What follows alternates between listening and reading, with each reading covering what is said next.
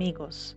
Hoy, en Café con Espiritismo, Larissa Chávez nos trae una reflexión acerca del artículo Psicografía y Caridad, que está en el libro A la Luz del Consolador.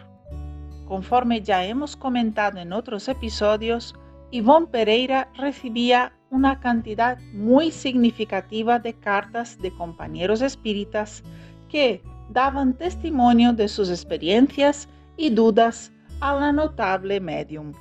Una de las preguntas que Yvonne encontraba reiteradas veces entre sus cartas recibidas se refería al deseo de desarrollar la mediumnidad, especialmente la psicografía.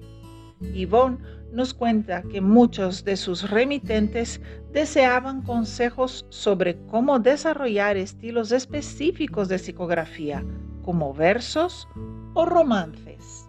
Y nos dice Yvonne, en este bello sector, pero de difícil dominio, solamente podrá vencer aquel que, además de la especialidad de medium literario, traer, al reencarnar, el compromiso, la tarea de realizar el hecho, que no depende tan solamente de los méritos que ya pueda haber adquirido, sino de la misión a la que se comprometió, o del rescate, o de la reparación que le sea necesaria probar.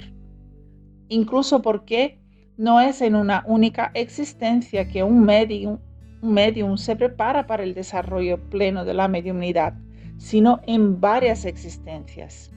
Y para ser un medium literario, necesita traer archivados en la conciencia profunda conocimientos indispensables a la acción del escritor comunicante.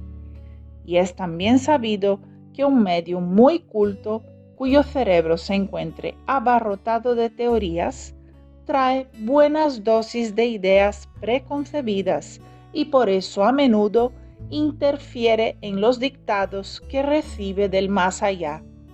Recurre al libro de los médiums, comprenderá que escribir versos o prosa con la psicografía es una especialidad del médium psicógrafo y no una regla, y donde no hay tal especialidad, el hecho no se realiza.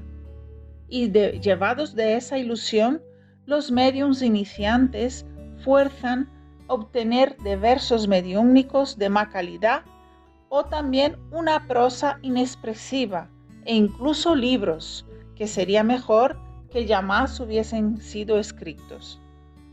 No, el inicio no es ese, es el estudio, el trabajo en la caridad, El pre, la preparación moral y mental, la oración, la súplica, la renuncia, porque esa es la facultad. Si el germen existir en los rescoldos del ser, brotará suavemente, sin ser exigida. Según Larissa, es incluso difícil añadir algo ante palabras tan asertivas como esas que nos propuso Yvonne Pereira. Uno de los puntos más recurrentes en sus consejos a los espíritas y más específicamente a los médiums es la necesidad de la caridad, de la labor desinteresada en beneficio del prójimo. Ante nuestro bagaje del pasado, el ejercicio del bien conecta al médium a sus benefactores espirituales y permite que el desarrollo de su facultad esté protegido por zonas vibratorias superiores. Aún tenemos cierta dificultad en discernir nuestras reales intenciones.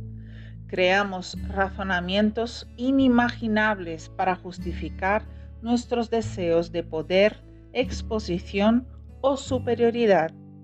Cuando nos colocamos al servicio de aquellos que no tienen nada que ofrecernos a cambio, de los que tal vez ni siquiera nos agradezcan, empezamos a sensibilizar nuestro corazón a la ley divina de la solidaridad. Así, tendremos más condiciones de cooperar a través de la facultad mediúnica, independiente de su expresión. Siendo buenos intermediarios en ese plano de la vida, aprenderemos a ser buenos intérpre- intérpretes entre los dos planos. Un gran abrazo a todos. y hasta el próximo episodio de Café con Espiritismo.